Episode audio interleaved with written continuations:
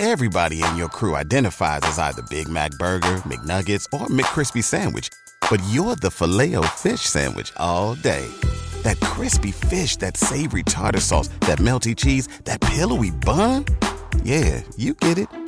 Every time. And if you love the filet of fish, right now you can catch two of the classics you love for just $6. Limited time only. Price and participation may vary. Cannot be combined with any other offer. Single item at regular price. Ba da ba ba ba.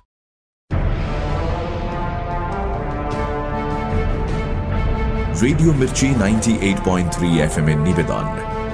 Bibhutibhushan বন্দ্যোপাধ্যায়ের চাঁদের পাহাড়।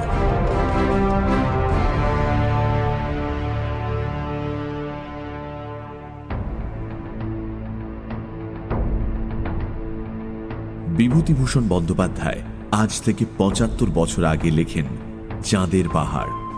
শঙ্করের দুঃসাহসিক অভিযান আফ্রিকায়। সেই অভিযানে শঙ্করের সঙ্গী ডিয়াগো অ্যালভারেজ এক দুর্ধর্ষ Portuguese radio Mirchi ninety eight point three F M এ আমরা পুরো বইটিকে অনুসরণ করেছি। সামান্য দু একটি পরিবর্তন ছাড়া। গল্প পাঠে ও শঙ্করের ভূমিকায় দ্বীপ অন্যান্য চরিত্রে মীর।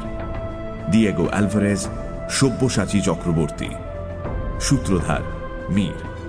শব্দগ্রহণ, আবহ সংগীত এবং স্পেশাল ইফেক্টসে রিচার্ড পরিকল্পনা ও পরিচালনায় ইন্দ্রাণী। চাঁদের পাহাড়, প্রথম পর্ব। চাঁদের পাহাড় কোনো ইংরেজি উপন্যাসের অনুবাদ নয় বা ওই শ্রেণির কোনো বিদেশি গল্পের ছায়া অবলম্বনে লিখিত নয়।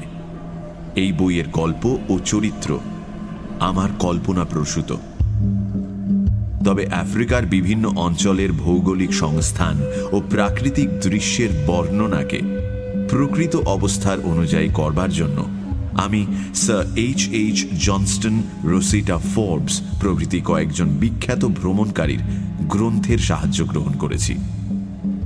প্রসঙ্গক্রমে বলতে পারি যে এই গল্পে উল্লিখিত রিক্টাস বেল্ট পর্বতমালা মধ্য আফ্রিকার অতি প্রসিদ্ধ পর্বতশ্রেণী এবং ডিঙ্গোনেক, রোডেশিয়ান মনস্টার ও বুনিপের প্রবাদ জুলু ল্যান্ডের বহু আরণ্য অঞ্চলে আজও প্রচলিত।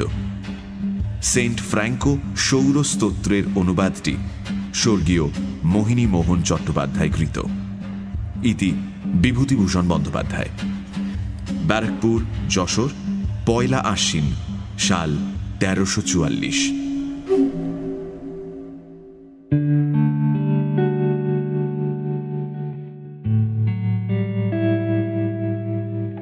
শঙ্কর একেবারে অজপাড়া গায়ের ছেলে। এইবার সে সবে এফএ পাশ দিয়ে গ্রামে বসেছে। কাজের মধ্যে সকালে বন্ধু বান্ধবদের বাড়িতে গিয়ে আড্ডা দেওয়া, দুপুরে আহারান্তে লম্বা ঘুম, আর বিকেলে পালঘাটের বাঁড়ে মাছ ধরতে যাওয়া। সারা বৈশাখ এভাবে কাটাবার পর একদিন তার মা ডেকে বললেন, শোন, একটা কথা বলি শঙ্কর। তোর বাবার শরীর ভালো নয়। এই অবস্থায় আর তোর পড়াশোনা হবে কি করে বল? কে খরচ দেবে? এবার একটা কিছু যা হোক কাজের চেষ্টা দেখ। মায়ের কথাটা শঙ্করকে ভাবিয়ে তুলল। সত্যি, তার বাবার শরীর আজ কমাস থেকে খুব খারাপ যাচ্ছে। কলকাতার খরচ দেওয়া তার পক্ষে ক্রমেই অসম্ভব হয়ে উঠছে। অথচ করবেই বা কি শঙ্কর? এখন কি তাকে কেউ চাকরি দেবে? চেনেই বা সে কাকে? আমরা যে সময়ের কথা বলছি, ইউরোপের মহাযুদ্ধ বাদ বাদতে তখনও পাঁচ বছর দেরি। উনিশশো নয় সালের কথা। তখন চাকরির বাজার এতটা খারাপ ছিল না। শঙ্করদের গ্রামের এক ভদ্রলোক শ্যামনগর না নৈহাটিতে পাটের কলে চাকরি করতেন। শঙ্করের মা তার স্ত্রীকে ছেলে চাকরির কথা বলে এলেন। যাতে তিনি স্বামীকে বলে শঙ্করের জন্য পাটের কলে একটা কাজ জোগাড় করে দিতে পারেন। ভদ্রলোক পরদিন বাড়ি বয়ে বলতে এলেন যে শঙ্করের চাকরির জন্য তিনি সাধ্যমতো চেষ্টা করবেন। শঙ্কর সাধারণ ধরনের ছেলে নয়। স্কুলে পড়বার সময় সে বরাবর খেলাধুলোতে প্রথম হয়ে এসেছে। সেবার মহকুমার এক্সিবিশনের সময় হাই জাম্পে সে প্রথম স্থান অধিকার করে মেডেল পায়। ফুটবলে অমন সেন্টার ফরওয়ার্ড ও অঞ্চলে তখন কেউ ছিল না। সাঁতার দিতে তার জুড়ি মেলা ভার। গাছে উঠতে, ঘোড়ায় চড়তে, বক্সিংয়ে সে অত্যন্ত নিপুণ। কলকাতায় পড়বার সময় ওয়াইএমসিএতে সে রীতিমতো বক্সিং অভ্যেস করেছে। এই সব কারণে পরীক্ষায় সে তত ভালো করতে পারেনি। দ্বিতীয় বিভাগে উত্তীর্ণ হয়েছিল। কিন্তু তার একটা বিষয়ে অদ্ভুত জ্ঞান ছিল। তার বাতিক ছিল যত রাজ্যের ম্যাপ ঘাঁটা ও বড় বড় ভূগোলের বই পড়া। ভূগোলের অঙ্ক কষতে সে খুব মজবুত। আমাদের দেশের আকাশে যেসব নক্ষত্রমণ্ডল ওঠে, তা সে প্রায় সবই চেনে। ওটা কালপুরুষ, ওটা সপ্তর্ষি ওটা ক্যাসিওপিয়া আর ওইটা বৃশ্চিক। কোন মাসে কোনটা ওঠে, কোন দিকে ওঠে, সব ওর নখদর্পণে। আকাশের দিকে চেয়ে তখনই বলে দেবে। আমাদের দেশের বেশি ছেলে যে এসব জানে না, এ কথা নিঃসন্দেহে বলা যেতে পারে। এবার পরীক্ষা দিয়ে কলকাতা থেকে আসবার সময় সে একরাশ ওই সব বই কিনে এনেছে। নির্জনে বসে প্রায়ই পড়ে। আর কি ভাবে ওই জানে। তারপরে এলো তার বাবার অসুখ, সংসারের দারিদ্র এবং সঙ্গে সঙ্গে মায়ের মুখে পাটকলে চাকরি নেওয়ার জন্য অনুরোধ। কি করবে সে? সে নিতান্ত নিরুপায়। মা বাপের মলিন মুখ সে দেখতে পারবে না। অগত্যা তাকে পাটের কলেই চাকরি নিতে হবে। কিন্তু জীবনের স্বপ্ন তাহলে ভেঙে যাবে, তাও সে যে না বোঝে এমন নয়। ফুটবলের নাম করা সেন্টার ফরওয়ার্ড, জেলার হাই জাম্প চ্যাম্পিয়ন, নামজাদা সাঁতারু শঙ্কর হবে কিনা শেষে পাটের কলের বাবু। নিকেলের বইয়ের আকারের কৌটোতে খাবার কি পান নিয়ে ঝাড়ন পকেটে করে তাকে সকালবেলা ভোঁ বাজতেই ছুটতে হবে কলে। আবার বারোটার সময় এসে দুটো খেয়ে নিয়েই আবার রওনা। ওদিকে সেই ছটার ভোঁ বাজলে ছুটি। তার তরুণ তাজা মন এর কথা ভাবতেই পারে না যে। ভাবতে গেলেই তার সারা দেহ মন বিদ্রোহী হয়ে ওঠে। রেসের ঘোড়া শেষকালে ছ্যাঁকড়া গাড়ি টানতে যাবে? সন্ধ্যার বেশি দেরি নেই। নদীর ধারে নির্জনে বসে বসে শঙ্কর এইসব কথাই ভাবছিল। তার মন উড়ে যেতে চায় পৃথিবীর দূর দূর দেশে, শত দুঃসাহসিক কাজের মাঝখানে। লিভিংস্টোন, স্ট্যানলির মতো, Harry Johnston, Marco Polo, Robinson ক্রুসোর মতো। এর জন্য ছেলেবেলা থেকে সে নিজেকে তৈরি করেছে। যদিও এই কথা ভেবে দেখেনি, অন্য দেশের ছেলেদের পক্ষে যা ঘটতে পারে। বাঙালি ছেলেদের পক্ষে তা ঘটা একরকম অসম্ভব। তারা তৈরি হয়েছে কেরানি, স্কুলমাস্টার, ডাক্তার বা উকিল হওয়ার জন্য। অজ্ঞাত অঞ্চলের অজ্ঞাত পথে পাড়ি দেওয়ার আশা তাদের পক্ষে নিতান্তই দুরাশা। প্রদীপের মৃদু আলোয় সেদিন রাত্রে ও ওয়েস্টমার্কের বড় ভূগোলের বইখানা খুলে পড়তে বসল। এই বইখানার একটা জায়গা তাকে বড় মুগ্ধ করে। সেটা হচ্ছে প্রসিদ্ধ জার্মান ভূপর্যটক অ্যান্টন হাউটম্যান লিখিত আফ্রিকার একটা বড় পর্বত মাউন্টেন অফ দ্য মুন মানে চাঁদের পাহাড় আরোহণের অদ্ভুত বিবরণ। কতবার সে এটা পড়েছে? পড়বার সময় কতবার ভেবেছে হ্যাঁ হাউটম্যানের মতো, সেও একদিন যাবে মাউন্টেন অফ দ্য মুন জয় করতে। স্বপ্ন। সত্যিকারের চাঁদের পাহাড় দূরের জিনিসই চিরকাল। চাঁদের পাহাড় বুঝি পৃথিবীতে নামে। সে রাত্রে বড় অদ্ভুত এক স্বপ্ন দেখল সে। চার ধারে ঘন বাঁশের জঙ্গল। বুনো হাতির দল মড়মড় করে বাঁশ ভাঙছে। সে আর একজন কে তার সঙ্গে? দুজনে একটা প্রকাণ্ড পাহাড়ে উঠেছে। চারধারে দৃশ্য, ঠিক হাউকমানের লেখা মাউন্টেন অফ দ্য মুনের দৃশ্যর মতো। সেই ঘন বাঁশবন, সেই পরগাছা ঝোলানো বড় বড় গাছ, নিচে পচা পাতার রাস মাঝে মাঝে পাহাড়ের খালি গা, আর দূরে গাছপালার ফাঁকে জ্যোৎস্নায় ধোয়া, সাদা ধবধবে, চির তুষারে ঢাকা পর্বত শিখরটি। এক একবার দেখা যাচ্ছে, এক একবার বনের আড়ালে চাপা পড়ছে। পরিষ্কার আকাশে দু একটা তারা এখানে ওখানে। একবার সত্যিই সে যেন বুনো হাতির গর্জন শুনতে পেল। সমস্ত বনটা কেঁপে উঠল। এত বাস্তব বলে মনে হলো সেটা, যেন সেই ডাকেই তার ঘুম ভেঙে গেল। বিছানার উপর উঠে বসল। ভোর হয়ে গেছে।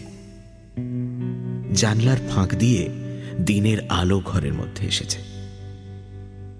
ওহ কি স্বপ্নটাই দেখেছে সে। ভোরের স্বপ্ন নাকি সত্যি হয়, বলে তো অনেকে। অনেকদিন আগেকার একটা ভাঙা পুরনো মন্দির আছে তাদের গায়ে। বারো ভূঁইয়ার এক ভূঁইয়া জামাই মদন রায় নাকি প্রাচীন দিনে এই মন্দির তৈরি করেন। এখন মদন রায়ের বংশে কেউ নেই। মন্দির ভেঙে চুরে গেছে। অশ্বত্থ গাছ, বট গাছ গজিয়েছে কান্নিসে। কিন্তু যেখানে ঠাকুরের বেদি, তার উপরে খিলেনটা এখনও ঠিক আছে। কোনো মূর্তি নেই।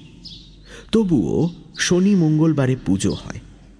মেয়েরা বেদিতে সিঁদুর চন্দন মাখিয়ে রেখে যায়। সবাই বলে, ঠাকুর বড় জাগ্রত। যে যা মানত করে, তাই হয়। শঙ্কর সেদিন স্নান করে উঠে মন্দিরের একটা বটের ঝুড়ির গায়ে একটা ঢিল ঝুলিয়ে কি প্রার্থনা জানিয়ে এলো। বিকেলে সে গিয়ে অনেকক্ষণ মন্দিরের সামনে দুর্বাঘাসের বনে বসে রইল। জায়গাটা পাড়ার মধ্যে হলেও বনে ঘেরা। কাছেই একটা পোড়ো বাড়ি। এদের বাড়িতে একটা খুন হয়ে গিয়েছিল শঙ্করের শিশুকালে। সেই থেকে বাড়ির মালিক এই গ্রাম ছেড়ে অন্যত্র বাস করছেন। সবাই বলে, জায়গাটায় ভূতের ভয়। একা বড় কেউ এদিকে আসে না। শঙ্করের কিন্তু এই নির্জন মন্দির প্রাঙ্গণের নিরালা বনে চুপ করে বসে থাকতে বড় ভালো লাগে। ওর মনে আজ ভোরের স্বপ্নটা দাগ কেটে বসে গেছে। এই বনের মধ্যে বসে শঙ্করের আবার সেই ছবিটা মনে পড়ল। সেই মড়মড় করে বাঁশঝাড় ভাঙছে বুনো হাতির দল। পাহাড়ের অধিত্যকার নিবিড় বনে পাতা লতার ফাঁকে ফাঁকে, অনেক উঁচুতে, পর্বতের জ্যোৎস্না পাণ্ডুর তুষারাবৃত শিখর দেশটা যেন কোনো স্বপ্ন রাজ্যের সীমা নির্দেশ করছে। কত স্বপ্ন তো সে দেখেছে জীবনে। এত সুস্পষ্ট ছবি স্বপ্নে সে কখনো দেখেনি। এমন গভীর রেখাপাত করেনি কোনো স্বপ্ন তার মনে। সব মিথ্যে। তাকে যেতে হবে পাটের কলে চাকরি করতে। তাই তার ললাটলিপি নয় কি? কিন্তু মানুষের জীবনে এমন সব অদ্ভুত ঘটনা ঘটে, যা উপন্যাসে ঘটাতে গেলে পাঠকেরা বিশ্বাস করতে চাইবে না। হেসেই উড়িয়ে দেবে। শঙ্করের জীবনেও এমন একটি ঘটনা সম্পূর্ণ অপ্রত্যাশিতভাবে ঘটে গেল। সকালবেলা সে একটু নদীর ধারে বেরিয়ে এসে সবে বাড়িতে পা দিয়েছে। এমন সময় ওপাড়ার রামেশ্বর মুখুজ্জের স্ত্রী এক টুকরো কাগজ নিয়ে এসে তার হাতে দিয়ে বললেন, বাবা শঙ্কর, আমার জামায়ের খোঁজ পাওয়া গেছে অনেকদিন পরে। ভদ্রেশ্বরে ওদের বাড়িতে চিঠি দিয়েছে, কাল পিন্টু সেখান থেকে এসেছে। এই ঠিকানা তারা লিখে দিয়েছে। পড়ো তো বাবা। শঙ্কর বলল উফ প্রায় দু বছর পর খোঁজ মিলল। বাড়ি থেকে পালিয়ে গিয়ে কি ভয়টাই দেখালেন? এর আগেও তো একবার পালিয়ে গেছিলেন না? তারপর সে কাগজটা খুলল। লেখা আছে Prasad Das Bandyopadhyay Uganda railway head office construction department Mombasa পূর্ব আফ্রিকা। শঙ্করের হাত থেকে কাগজের টুকরোটা পড়ে গেল। পূর্ব আফ্রিকা। পালিয়ে মানুষ এত দূর যায়। তবে সে জানে ননিবালা দিদির এই স্বামী অত্যন্ত একরোখা, ডানপিটে ও ভবঘুরে ধরনের। একবার এই গ্রামেই তার সঙ্গে শঙ্করের আলাপও হয়েছিল। শঙ্কর তখন এন্ট্রেন্স ক্লাসে সবে উঠেছে। লোকটা খুব উদার প্রকৃতির। লেখাপড়া ভালোই জানেন, তবে কোনো একটা চাকরিতে বেশি দিন টিকে থাকতে পারেন না। উড়ে বেড়ানো স্বভাব। আর পালিয়ে বর্মা না কোচিন কোথায় যেন গিয়েছিলেন। এবারও বড় দাদার সঙ্গে কি নিয়ে মনোমালিন্য হওয়ার দরুন বাড়ি থেকে পালিয়েছিলেন। এ খবর শঙ্কর আগেই শুনেছিল। সেই প্রসাদ বাবু পালিয়ে গিয়ে ঠেলে উঠেছেন একেবারে পূর্ব আফ্রিকায়। রামেশ্বর মুখুজ্জির স্ত্রী ভালো বুঝতে পারলেন না যে তার জামাই কত দূর গেছে। অতটা দূরত্বের ধারণা তার ছিল না। তিনি চলে গেলে শঙ্কর ঠিকানাটা নিজের নোট বইয়ে লিখে রাখল। এবং সেই সপ্তাহের মধ্যেই প্রসাদবাবুকে একখানা চিঠি দিল। শঙ্করকে তার মনে আছে কি? তার শ্বশুরবাড়ির গাঁয়ের ছেলে সে। এবার এফ এ পাশ দিয়ে বাড়িতে বসে আছে। তিনি কি একটা চাকরি করে দিতে পারেন? তাদের রেলের মধ্যে যত দূর হয় সে যাবে। দেড় মাস পরে যখন শঙ্কর প্রায় হতাশ হয়ে পড়েছে চিঠির উত্তর প্রাপ্তি সম্বন্ধে। তখন একখানা খামের চিঠি এলো শঙ্করের নামে। তাতে লেখা আছে মোম্বাসা দু নম্বর পোর্ট স্ট্রিট। প্রিয় শঙ্কর তোমার চিঠি পেয়েছি। তোমাকে আমার খুব মনে আছে। কবজির জোরে তোমার কাছে সেবার হেরে গিয়েছিলুম। সে কথা ভুলিনি। তুমি আসবে এখানে? চলে এসো। তোমার মতো ছেলে যদি বাইরে না বেরুবে, তবে আর কে বেরুবে? এখানে নতুন রেল তৈরি হচ্ছে। আরও লোক নেবে। যত তাড়াতাড়ি পারো, চলে এসো।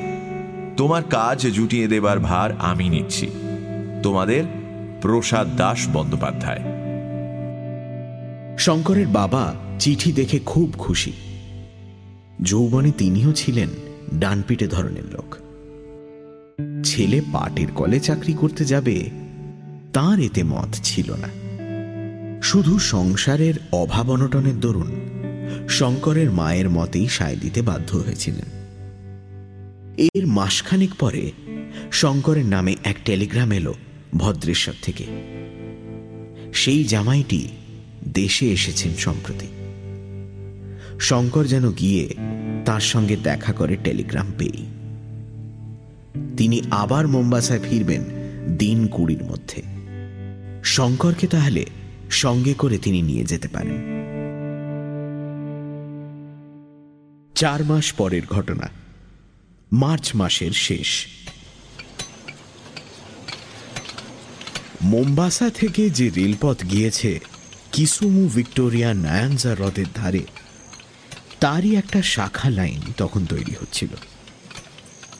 জায়গাটা মোম্বাসা থেকে সাড়ে তিনশো মাইল পশ্চিমে।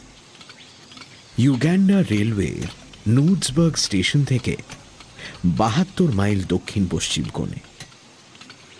এখানে শঙ্কর কনস্ট্রাকশন ক্যাম্পের কেরানি ও সরকারি স্টোর কিপার হয়ে এসেছে। থাকে ছোট একটা তাঁবুতে। তার আশেপাশে অনেক তাঁবু। এখানে এখনও বাড়িঘর তৈরি হয়নি বলে তাঁবুতেই সবাই থাকে। তাঁবুগুলো একটা খোলা জায়গায় চক্রাকারে সাজানো। তার চারধার ঘিরে বহু দূর ব্যাপী মুক্ত প্রান্তর লম্বা লম্বা ঘাসে ভরা, মাঝে মাঝে গাছ।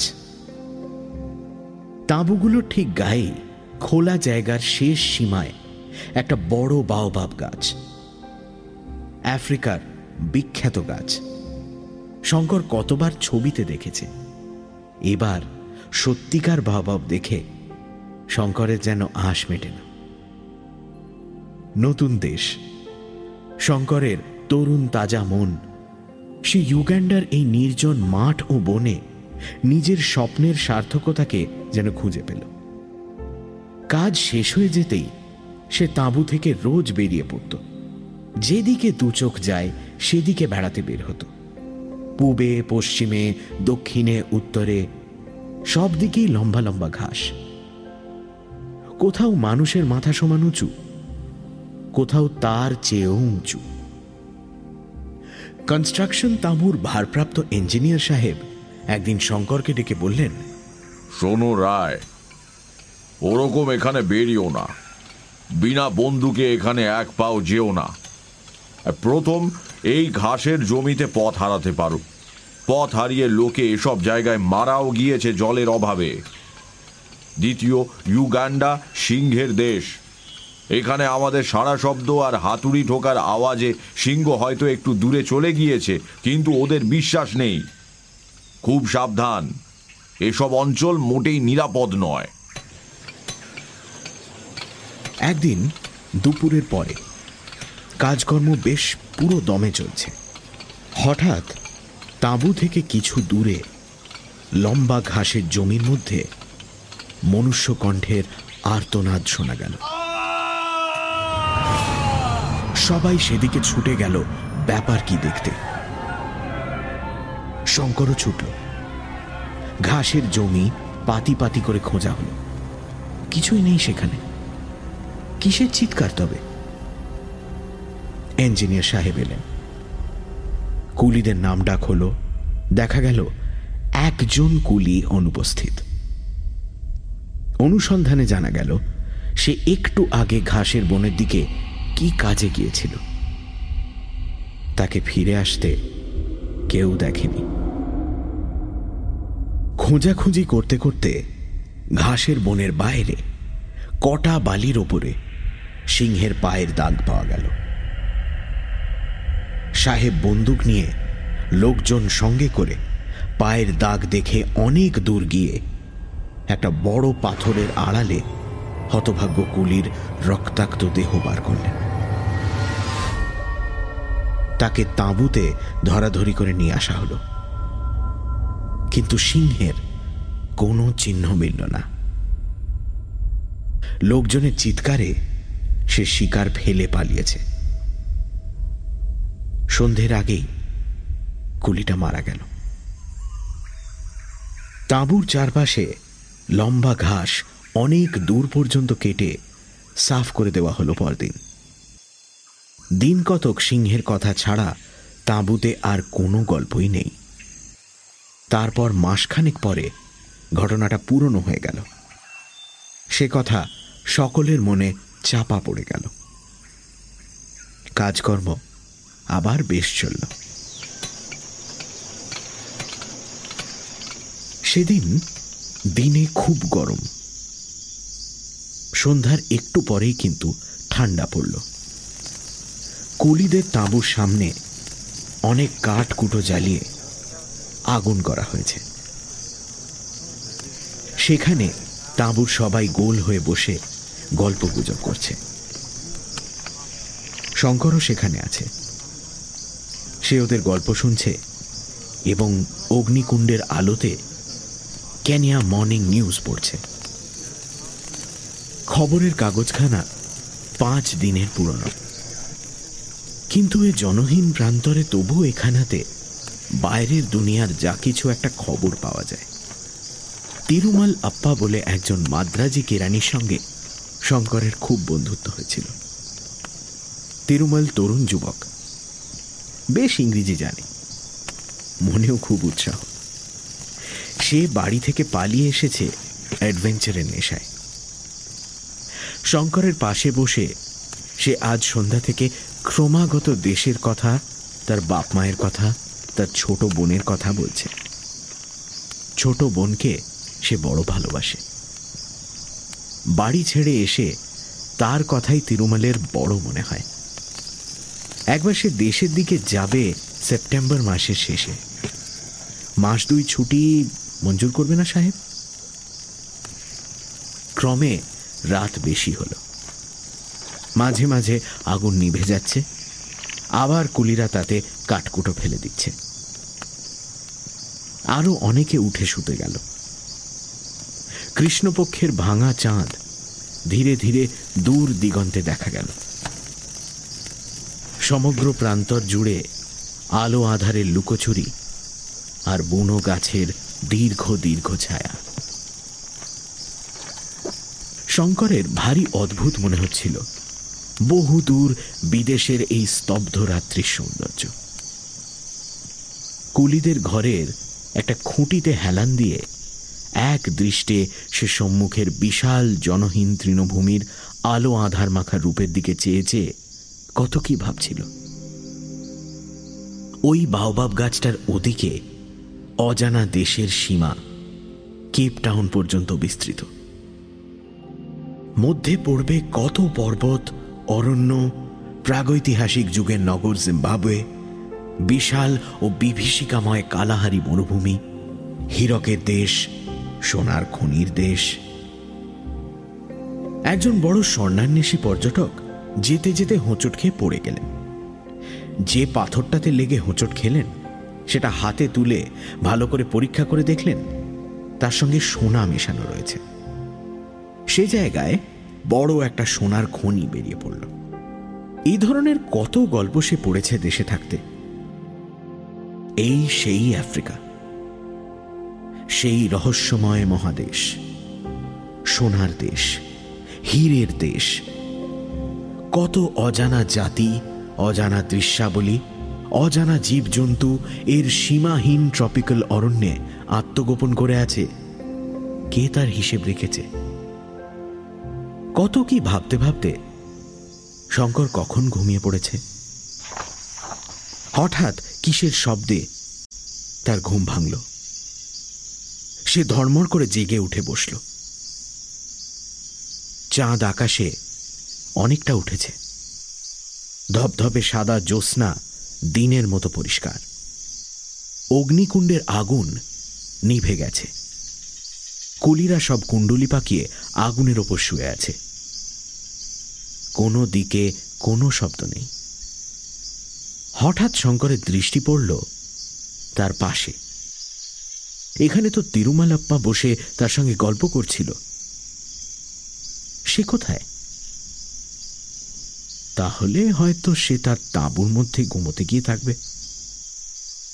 শঙ্করও নিজে উঠে শুতে যাবে উদ্যোগ করছে। এমন সময় অল্প দূরেই পশ্চিম কোণে মাঠের মধ্যে ভীষণ সিংহ গর্জন শুনতে পাওয়া গেল। রাত্রির অস্পষ্ট জ্যোৎস্নালোক যেন কেঁপে উঠল সে গর্জনে। কুলিরা ধর্মর করে জেগে উঠল। ইঞ্জিনিয়ার সাহেব বন্দুক নিয়ে তাঁবুর বাইরে এলেন। শঙ্কর জীবনে এই প্রথম শুনল সিংহের গর্জন। সেই দিক দিশাহীন তৃণভূমির মধ্যে শেষ রাত্রের জ্যোৎস্নায় সে গর্জন যে কি এক অনির্দেশ্য অনুভূতি তার মনের মধ্যে জাগালো, তা ভয় নয়। সে এক রহস্যময় ও জটিল মনোভাব। একজন বৃদ্ধ মাসাই কুলি ছিল তাঁবুতে। সে বলল, সিংহ লোক মেরেছে। লোক না মারলে এমন গর্জন করবে না। তাঁবুর ভেতর থেকে তিরুমালের সঙ্গী এসে হঠাৎ জানালো, তিরুমালের বিছানা শূন্য। তাঁবুর মধ্যে কোথাও সে নেই। কথাটা শুনে সবাই চমকে উঠল। শঙ্কর নিজে তাঁবুর মধ্যে ঢুকে দেখে এলো। সত্যি সেখানে কেউ নেই। তখনই কুলিরা আলো জেলে লাঠি নিয়ে বেরিয়ে পড়ল। সব তাঁবুগুলোতে খোঁজ করা হলো, নাম ধরে চিৎকার করে ডাকাডাকি করল সবাই মিলে। তিরুমালের কোনো সাড়া মিলল না। তিরুমাল যেখানটাতে শুয়েছিল, সেখানটাতে ভালো করে দেখা হলো তখন। কোনো একটা ভারী জিনিসকে টেনে নিয়ে যাওয়ার দাগ মাটির ওপর সুস্পষ্ট। ব্যাপারটা বুঝতে কারোর দেরি হল না। বাওবাব গাছের কাছে তিরুমালের জামার হাতার খানিকটা টুকরো পাওয়া গেল। ইঞ্জিনিয়ার সাহেব বন্দুক নিয়ে আগে আগে চললেন। শঙ্কর তার সঙ্গে চলল। কুলিরা তাদের অনুসরণ করতে লাগল। সেই গভীর রাত্রে তাঁবু থেকে দূরে, মাঠের চারিদিকে অনেক জায়গায় খোঁজা হল। তিরুমালের দেহের কোনো সন্ধান মিলল না। এবার আবার সিংহ গর্জন শোনা গেল, কিন্তু দূরে। যেন এই নির্জন প্রান্তরের অধিষ্ঠাত্রী কোনো রহস্যময়ী রাক্ষসীর বিকট চিৎকার। মাসাই কুলিটা বলল, সিংহ দেহ নিয়ে চলে যাচ্ছে, কিন্তু ওকে নিয়ে আমাদের ভুগতে হবে। আরও অনেকগুলো মানুষ ও ঘায়েল না করে ছাড়বে না। সবাই সাবধান। যে সিংহ একবার মানুষ খেতে শুরু করে, সে অত্যন্ত ধূর্ত হয়ে ওঠে। রাত যখন প্রায় তিনটে, তখন সবাই ফিরল তাঁবুতে। বেশ ফুটফুটে জ্যোৎস্নায় সারা মাঠ আলো হয়ে উঠেছে। আফ্রিকার এই অংশে পাখি বড় একটা দেখা যায় না দিনের বেলা। কিন্তু এক ধরনের রাত্রিচর পাখির ডাক শুনতে পাওয়া যায় রাত্রে। সে সুর অপার্থিব ধরনের মিষ্টি। এইমাত্র সেই পাখি কোন গাছের মাথায় বহু দূরে ডেকে উঠল। মনটা এক মুহূর্তে উদাস করে দেয়। শঙ্কর ঘুমোতে গেল না। সবাই তাঁবুর মধ্যে শুতে গেল, কারণ পরিশ্রম কারোর কম হয়নি। তাঁবুর সামনে কাঠ কুটো জ্বালিয়ে প্রকাণ্ড অগ্নিকুণ্ড করা হলো। শঙ্কর সাহস করে বাইরে বসতে অবশ্যই পারল না। এরকম দুঃসাহসের কোনো অর্থ হয় না। তবে সে নিজের খড়ের ঘরে শুয়ে জানলা দিয়ে বিস্তৃত জ্যোৎস্নালোকিত অজানা প্রান্তরের দিকে চেয়ে রইল। মনে কি এক অদ্ভুত ভাব। তিরুমালের অদৃষ্ট লিপি এই জন্যই বোধ তাকে আফ্রিকায় টেনে এনেছিল। তাকেই বা কি জন্যে এখানে এনেছে তার অদৃষ্ট, কে জানে তার খবর। আফ্রিকা অদ্ভুত সুন্দর দেখতে। কিন্তু আফ্রিকা ভয়ঙ্কর। দেখতে বাবলা বনে ভর্তি বাংলাদেশের মাঠের মতো দেখালে কি হবে? আফ্রিকা অজানা মৃত্যু সংকুল যেখানে সেখানে অতর্কিত, নিষ্ঠুর মৃত্যুর ফাঁদ পাতা। পর মুহূর্তে কি ঘটবে, এই মুহূর্তে তা কেউ বলতে পারে না। আফ্রিকা প্রথম বলি গ্রহণ করেছে। তরুণ হিন্দু যুবক তিরুমলকে। সে বলি চায়, তিরুমল তো গেল। সঙ্গে সঙ্গে ক্যাম্পে পরদিন থেকে এমন অবস্থা হয়ে উঠল যে আর সেখানে সিংহের উপদ্রবে থাকা যায় না। মানুষ খেকো সিংহ, অতি ভয়ানক জানোয়ার। যেমন সে ধূর্ত, তেমনি সাহসী। সন্ধ্যা তো দূরের কথা দিনের বেলায় একা বেশি দূর যাওয়া যায় না। সন্ধ্যার আগে তাঁবুর মাঠে নানা জায়গায় বড় বড় আগুনের কুণ্ড করা হয়। কুলিরা আগুনের কাছে ঘেঁষে বসে গল্প করে, রান্না করে, সেখানে বসেই খাওয়া দাওয়া করে। ইঞ্জিনিয়ার সাহেব বন্দুক হাতে রাত্রে তিন চারবার তাঁবুর চারিদিকে ঘুরে পাহারা দেন। ফাঁকা আওয়াজ করেন। এত সতর্কতার মধ্যেও একটি কুলিকে সিংহ নিয়ে পালালো। তিরুমালকে মারবার ঠিক দুদিন পরে, সন্ধেবেলায়। তারপরের দিন একটা সোমালি কুলি দুপুরে তাঁবু থেকে তিনশো গজের মধ্যে পাথরের ঢিবিতে পাথর ভাঙতে গেল। সন্ধ্যায় সে আর ফিরে এলো না। সেই রাত্রেই রাত দশটার পর, শঙ্কর ইঞ্জিনিয়ার সাহেবের তাঁবু থেকে ফিরছে লোকজন কেউ বড় একটা বাইরে নেই। সকাল সকাল যে যার ঘরে শুয়ে পড়েছে। কেবল এখানে ওখানে দু একটা প্রায় নিভে যাওয়া অগ্নিকুণ্ড। দূরে শেয়াল ডাকছে। শেয়ালের ডাক শুনলেই শঙ্করের মনে হয় সেই বাংলাদেশের পাড়া গায়ে আছে। চোখ বুঝে সে নিজের গ্রামটা ভাববার চেষ্টা করে। তাদের ঘরের কোণের সেই বিলিতি আমড়া গাছটা ভাববার চেষ্টা করে। আজও সে একবার থমকে দাঁড়িয়ে তাড়াতাড়ি চোখ বুঝল। কি চমৎকার লাগে। কোথায় সে? সেই তাদের গাঁয়ের বাড়িতে, জানলার কাছে তক্তপোষে শুয়ে। বিলিতি আমড়া গাছটার ডালপালা চোখ খুললেই চোখে পড়বে। ঠিক, দেখবে সে চোখ খুলে। শঙ্কর ধীরে ধীরে চোখ খুলল। অন্ধকার প্রান্তর। দূরে সেই বড় বাবাব গাছটা অস্পষ্ট অন্ধকারে দৈত্যের মতো দাঁড়িয়ে আছে। হঠাৎ তার মনে হলো, সামনের একটা ছাতার মতো গোল খড়ের নিচু চালের ওপর কি যেন একটা নড়ছে। পরক্ষণেই সে ভয়ে ও বিস্ময়ে কাঠ হয়ে গেল। প্রকাণ্ড একটা সিংহ খড়ের চাল থাবা দিয়ে খুঁচিয়ে গর্ত করবার চেষ্টা করছে। ও মাঝে মাঝে নাকটা চালের গর্তের কাছে নিয়ে গিয়ে কিসের যেন ঘ্রাণ নিচ্ছে। তার কাছ থেকে চালটা দূরত্ব বড় জোর বিষ হাত শঙ্কর বুঝল সে ভয়ানক বিপদগ্রস্ত। সিংহ চালার খড় খুঁজিয়ে গর্ত করতে ব্যস্ত। সেখান দিয়ে ঢুকে সে মানুষ নেবে শঙ্করকে সে এখনও দেখতে পায়নি। তাঁবুর বাইরে কোথাও লোক নেই। সিংহের ভয়ে বেশি রাত্রে কেউ বাইরে থাকে না। সে নিজে সম্পূর্ণ নিরস্ত্র। একটা লাঠি পর্যন্ত নেই হাতে। শঙ্কর নিঃশব্দে পিছু হটতে লাগল ইঞ্জিনিয়ারের তাঁবুর দিকে। সিংহের দিকে চোখ রেখে। এক মিনিট, দু মিনিট।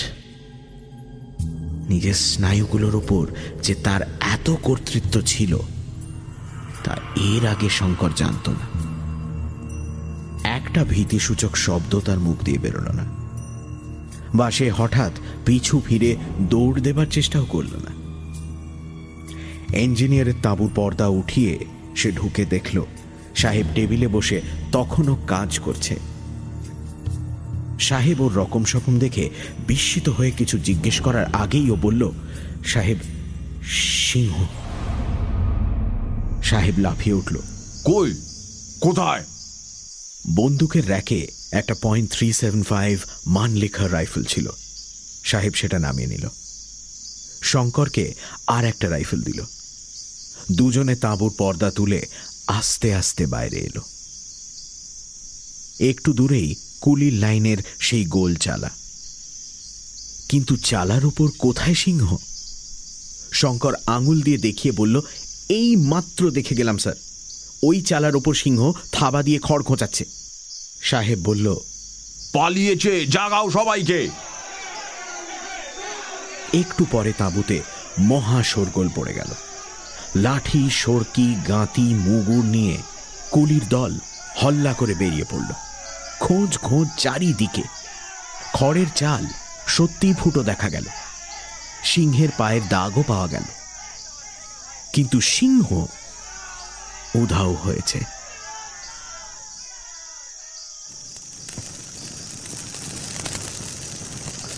আগুনের কুণ্ডে বেশি করে কাঠ শুকনো খড় ফেলে আগুন আবার জ্বালানো হলো। সে রাত্রে অনেকেরই ভালো ঘুম হলো না। কিন্তু তাঁবুর বাইরেও বড় একটা কেউ রইল না। শেষ রাত্রের দিকে শঙ্কর নিজের তাঁবুতে শুয়ে একটু ঘুমিয়ে পড়েছিল। একটা মহা শোরগোলের শব্দে তার ঘুম ভেঙে গেল।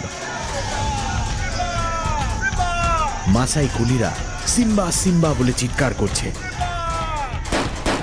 দুবার বন্দুকের আওয়াজ হলো। শঙ্কর তাঁবুর বাইরে এসে ব্যাপার জিজ্ঞেস করে জানল, সিংহ এসে আস্তাবলের একটা ভারবাহী খচ্চরকে জখম করে দিয়েছে। এই মাত্র। সবাই শেষ রাত্রে একটু ঝিমিয়ে পড়েছে, আর সেই সময় এই কাণ্ড।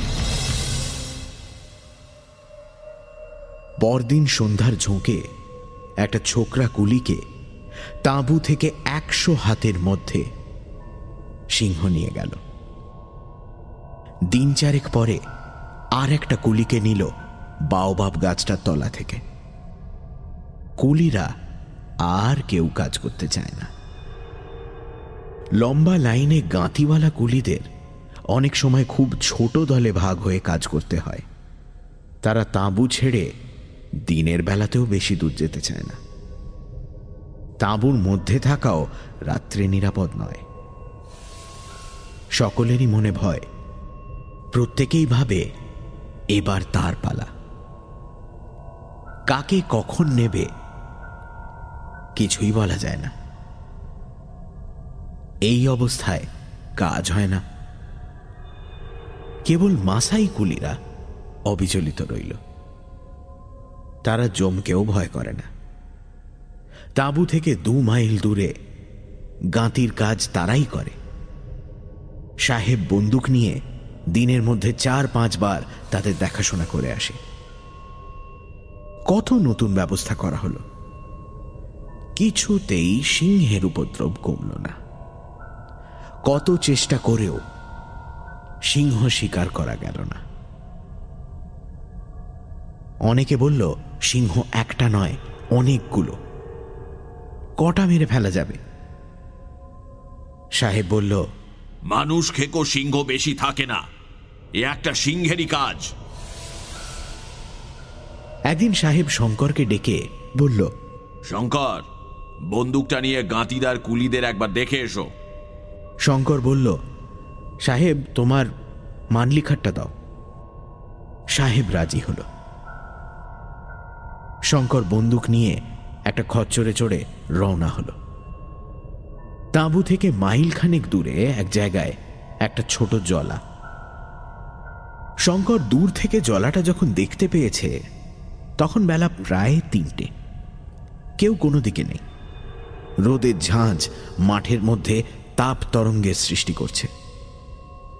হঠাৎ খচ্চর থমকে দাঁড়িয়ে গেল। আর কিছুতেই সেটা এগোতে চায় না।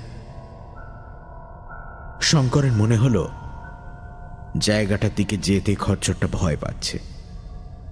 একটু পরে পাশের ঝোপে কি যেন একটা নড়ল। কিন্তু সেদিকে চেয়ে সে কিছুই দেখতে পেল না। সে খরচর থেকে নামল। তবুও খরচর নড়তে চায় না। হঠাৎ শঙ্করের শরীরের মধ্যে যেন বিদ্যুৎ খেলে গেল। ঝোপের মধ্যে সিংহ তার জন্য ওত পেতে বসে নেই তো? অনেক সময় এরকম হয় সে জানে। সিংহ পথের পাশে ঝোপঝাড়ের মধ্যে লুকিয়ে অনেক দূর পর্যন্ত নিঃশব্দে তার শিকারকে অনুসরণ করে। নির্জন স্থানে সুবিধে বুঝে তার ঘাড়ের ওপর লাফিয়ে পড়ে। যদি তাই হয়, শঙ্কর খচ্চরটাকে নিয়ে আর এগিয়ে যাওয়া উচিত বলে মনে করল না। ভাবল, তাঁবুতে ফিরে যাই। সবে সে তাঁবুর দিকে খচ্চরের মুখ ঘুরিয়েছে, এমন সময় আবার ঝোপের মধ্যে কি একটা নড়ল। সঙ্গে সঙ্গে ভয়ানক সিংহ গর্জন এবং একটা ধূসর বর্ণের বিরাট দেহ সশব্দে খচ্চরের ওপর এসে পড়ল। শঙ্কর তখন হাত চারেক এগিয়ে আছে। সে তখনই ফিরে দাঁড়িয়ে বন্দুক উঁচিয়ে উপরি উপরি দুবার গুলি করল। গুলি লেগেছে কিনা বোঝা গেল না, কিন্তু তখন খচ্চর মাটিতে লুটিয়ে পড়েছে। ধূসর বর্ণের জানোয়ারটা পলাতক।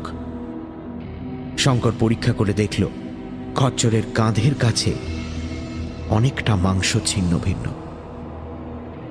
রক্তে মাটি ভেসে যাচ্ছে। যন্ত্রণায় সে ছটফট করছে। শঙ্কর এক গুলিতে তার যন্ত্রণার অবসান করল। তারপর সে তাঁবুতে ফিরে গেল। সাহেব বলল, সিংহ নিশ্চয়ই জখম হয়েছে। বন্দুকের গুলি যদি গায়ে লাগে, তবে দস্তুর মতো জখম তাকে হতেই হবে। কিন্তু গুলি লেগেছিল তো। শঙ্কর বলল, গুলি লাগালাগির কথা। সে বলতে পারবে না। বন্দুক ছুঁড়েছিল এই মাত্র কথা। লোকজন নিয়ে খোঁজাখুঁজি করে দু তিন দিনেও কোনো আহত বা মৃত সিংহের সন্ধান পাওয়া গেল না। জুন মাসের প্রথম থেকে বর্ষা নামল। কতকটা সিংহের উপদ্রবের জন্য কতকটা বা জলাভূমির সান্নিধ্যের জন্য জায়গাটা অস্বাস্থ্যকর হওয়ায় তাঁবু ওখান থেকে উঠে গেল। শঙ্করকে আর কনস্ট্রাকশন তাঁবুতে থাকতে হলো না। কিসুমু থেকে প্রায় তিরিশ মাইল দূরে একটা ছোট স্টেশনে সে স্টেশন মাস্টারের কাজ পেয়ে জিনিসপত্র নিয়ে সেখানেই চলে গেল। নতুন পদ পেয়ে উৎফুল্ল মনে শঙ্কর যখন স্টেশনটাতে এসে নামল, তখন বেলা তিনটে হবে। স্টেশন ঘরটা খুব ছোট। মাটির প্ল্যাটফর্ম প্ল্যাটফর্ম আর স্টেশন ঘরের আশপাশ কাঁটা তারের বেড়া দিয়ে ঘেরা। স্টেশন ঘরের পেছনে তার থাকবার কোয়ার্টার। পায়রার খোপের মতো ছোট। যে ট্রেনখানা তাকে বহন করে এনেছিল, সেখানা কিসুমুর দিকে চলে গেল। শঙ্কর যেন অকুল সমুদ্রে পড়ল। এত নির্জন স্থান সে জীবনে কখনো কল্পনা করেনি। এই স্টেশনে সেই একমাত্র কর্মচারী। একটা কুলি পর্যন্ত নেই। সেই কুলি, সেই পয়েন্টসম্যান, সেই সব। এই রকম ব্যবস্থার কারণ হচ্ছে এই যে এসব স্টেশন এখনও মোটেই আয়কর নয়। এর অস্তিত্ব এখনও পরীক্ষা সাপেক্ষ। এদের পেছনে রেল কোম্পানি বেশি খরচ করতে রাজি নয়। একখানি ট্রেন সকালে, একখানি এই গেল। আর সারাদিন রাত ট্রেন নেই। সুতরাং তার হাতে প্রচুর অবসর আছে। চার্জ বুঝে নিতে হবে, এই যা একটু কাজ। আগের স্টেশন মাস্টারটি গুজরাটি। বেশ ইংরেজি জানে। সে নিজের হাতে চা করে নিয়ে এলো। চার্জ বোঝাবার বেশি কিছু নেই। গুজরাটি ভদ্রলোক তাকে পেয়ে খুব খুশি। ভাবে বোধ হলো সে কথা বলবার সঙ্গী পায়নি অনেকদিন। দুজনে প্ল্যাটফর্মের এদিক ওদিক পায়াচারি করল। শঙ্কর বলল, কাঁটাতারের বেড়া দিয়ে ঘেরা কেন? গুজরাটি ভদ্রলোক বলল, ও কিছু নয়, নির্জন জায়গা তাই। শঙ্করের মনে হলো, কি একটা কথা লোকটা গোপন করে গেল। শঙ্করও আর পিড়াপিড়ি করল না। রাত্রে ভদ্রলোক রুটি গড়ে শঙ্করকে খাবার নিমন্ত্রণ করলেন। খেতে বসে হঠাৎ লোকটি চেঁচিয়ে উঠলেন, এই যা, ভুলে গেছি। কি হলো? খাবার জল নেই মোটে। ট্রেন থেকে নিতে একদম ভুলে গেছি। সে কি? এখানে খাবার জল কোথাও পাওয়া যায় না? হুম কোথাও না। একটা কুয়ো আছে, তার জল বেজায় তেঁতো আর কষা। সে জলে বাসন মাজা ছাড়া অন্য কোনো কাজ হয় না। খাবার জল ট্রেন থেকে দিয়ে যায়। বেশ জায়গা বটে। খাবার জল নেই, মানুষজন নেই। এখানে স্টেশন করেছে কেন শঙ্কর বুঝতে পারল না। পরদিন সকালে ভূতপূর্ব স্টেশন মাস্টার চলে গেলেন। শঙ্কর পড়ল একা। নিজের কাজ করে, রাঁধে খায়, ট্রেনের সময় প্ল্যাটফর্মে গিয়ে দাঁড়ায়। দুপুরে বই পড়ে কি বড় টেবিলটাতে শুয়ে ঘুমোয়। বিকেলের দিকে ছায়া পড়লে প্ল্যাটফর্মে পায়াচারি করে। স্টেশনের চার ধার ঘিরে ধু ধু সীমাহীন প্রান্তর। দীর্ঘ ঘাসের বন, মাঝে ইউকা, বাবলা গাছ, দূরে পাহাড়ের সারি, সারা চক্রবাল জুড়ে। ভারী সুন্দর দৃশ্য। গুজরাটি লোকটি ওকে বারণ করে গিয়েছিল, একা যেন এই সব মাঠে সে না বেড়াতে যায়। শঙ্কর বলেছিল কেন? সে প্রশ্নের সন্তোষজনক উত্তর গুজরাটি ভদ্রলোকটির কাছ থেকে পাওয়া যায়নি। কিন্তু তার উত্তর অন্যদিক থেকে সে রাত্রেই মিলল। রাত বেশি না হতেই আহারাদি সেরে শঙ্কর স্টেশন ঘরের বাতি জ্বালিয়ে বসে ডায়েরি লিখছে। স্টেশন ঘরেই সে শোবে। সামনের কাঁচ বসানো দরজাটি বন্ধ আছে, কিন্তু আগল দেওয়া নেই। কিসের শব্দ শুনে সে দরজার দিকে চেয়ে দেখে, দরজার ঠিক বাইরে কাঁচে নাক লাগিয়ে প্রকাণ্ড সিংহ। শঙ্কর কাঠের মতো বসে রইল। দরজা একটু জোর করে ঠেললেই খুলে যাবে। সেও সম্পূর্ণ নিরস্ত্র। টেবিলের ওপর কেবল কাঠের রুলটা মাত্র আছে। সিংহটা কিন্তু কৌতুকের সঙ্গে শঙ্কর ও টেবিলের কেরোসিন বাতির দিকে চেয়ে চুপ করে দাঁড়িয়ে রইল। খুব বেশিক্ষণ ছিল না, হয়তো মিনিট দুই। কিন্তু শঙ্করের মনে হল, সে আর সিংহটা কত কাল ধরে পরস্পর পরস্পরের দিকে চেয়ে দাঁড়িয়ে রয়েছে। তারপর সিংহ ধীরে ধীরে অনাসক্তভাবে দরজা থেকে সরে গেল। শঙ্কর হঠাৎ যেন চেতনা ফিরে পেল। সে তাড়াতাড়ি গিয়ে দরজার আগলটা তুলে দিল। এতক্ষণে সে বুঝতে পারল, স্টেশনের চারিদিকে কাঁটা তারের বেড়া কেন। কিন্তু শঙ্কর একটু ভুল করেছিল। সে আংশিকভাবে বুঝেছিল মাত্র। বাকি উত্তরটা পেতে দু একদিন বিলম্ব ছিল। সেটা এলো অন্য দিক থেকে। পরদিন সকালে ট্রেনের গার্ডকে সে রাত্রের ঘটনা বলল। গার্ড লোকটি ভালো। সব শুনে বলল এসব অঞ্চলে সর্বত্রই এমন অবস্থা। এখান থেকে বারো মাইল দূরে তোমার মতো আরেকটা ছোট স্টেশন আছে। সেখানেও এই দশা। এখানে তো যা কাণ্ড। সে কি একটা বলতে যাচ্ছিল। কিন্তু হঠাৎ কথা বন্ধ করে ট্রেনে উঠে পড়ল। যাবার সময় চলন্ত ট্রেন থেকে বলে গেল সাবধানে থেকো শঙ্কর। শঙ্কর চিন্তিত হয়ে পড়ল। এরা কি কথাটা চাপা দিতে চায়? সিংহ ছাড়া আরও কিছু আছে নাকি? যাই হোক সেদিন থেকে শঙ্কর প্ল্যাটফর্মে স্টেশন ঘরের সামনে রোজ আগুন জ্বালিয়ে রাখে। সন্ধ্যার আগে দরজা বন্ধ করে স্টেশন ঘরে ঢোকে। অনেক রাত পর্যন্ত বসে পড়াশোনা করে, ডায়েরি লেখে। রাত্রের অভিজ্ঞতা অদ্ভুত। বিস্তৃত প্রান্তরে ঘন অন্ধকার নামে। প্ল্যাটফর্মে ইউকা গাছটার ডালপালার মধ্যে দিয়ে রাত্রির বাতাস বেঁধে কেমন একটা শব্দ হয়। মাঠের মধ্যে প্রহরে প্রহরে শেয়াল ডাকে। এক একদিন গভীর রাতে দূর থেকে সিংহের গর্জন শুনতে পাওয়া যায়। অদ্ভুত জীবন। বিভূতিভূষণ বন্দ্যোপাধ্যায়ের চাঁদের পাহাড়।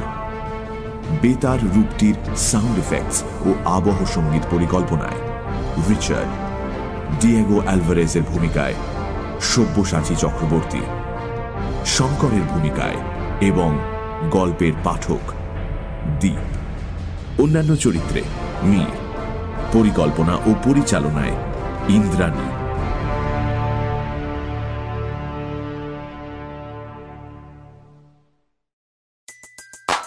Everybody in your crew identifies as either Big Mac Burger, McNuggets, or McCrispy Sandwich. But you're the filet fish Sandwich all day. That crispy fish, that savory tartar sauce, that melty cheese, that pillowy bun. Yeah, you get it. Every time. And if you love the filet of fish, right now you can catch two of the classics you love for just $6. Limited time only. Price and participation may vary. Cannot be combined with any other offer. Single item at regular price. Ba-da-ba-ba-ba.